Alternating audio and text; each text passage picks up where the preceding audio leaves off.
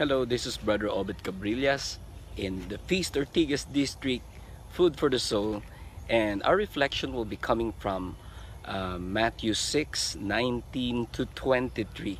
And what I want to focus on is our discussion that we will call real treasure. What are you what are you treating as a treasure in your life? Um, think about whether you will keep it or you will lose it. I think everything can can easily be gone with the pandemic struck.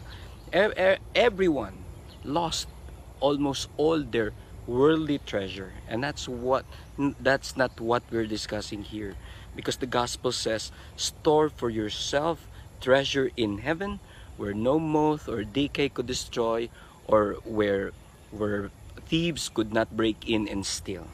And for me, the practical thing about this would be this treasure would be to be good, do good, and help others become good.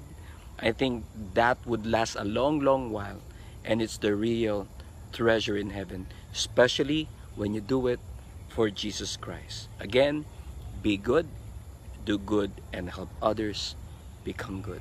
Lord, I want to pray for the people who are listening now to this food for the soul, and may they always be good it's difficult, but we will try by your grace to do good and help others become good in Jesus' name. By the way, connect us with the link that uh, we are showing you because we are praying for you.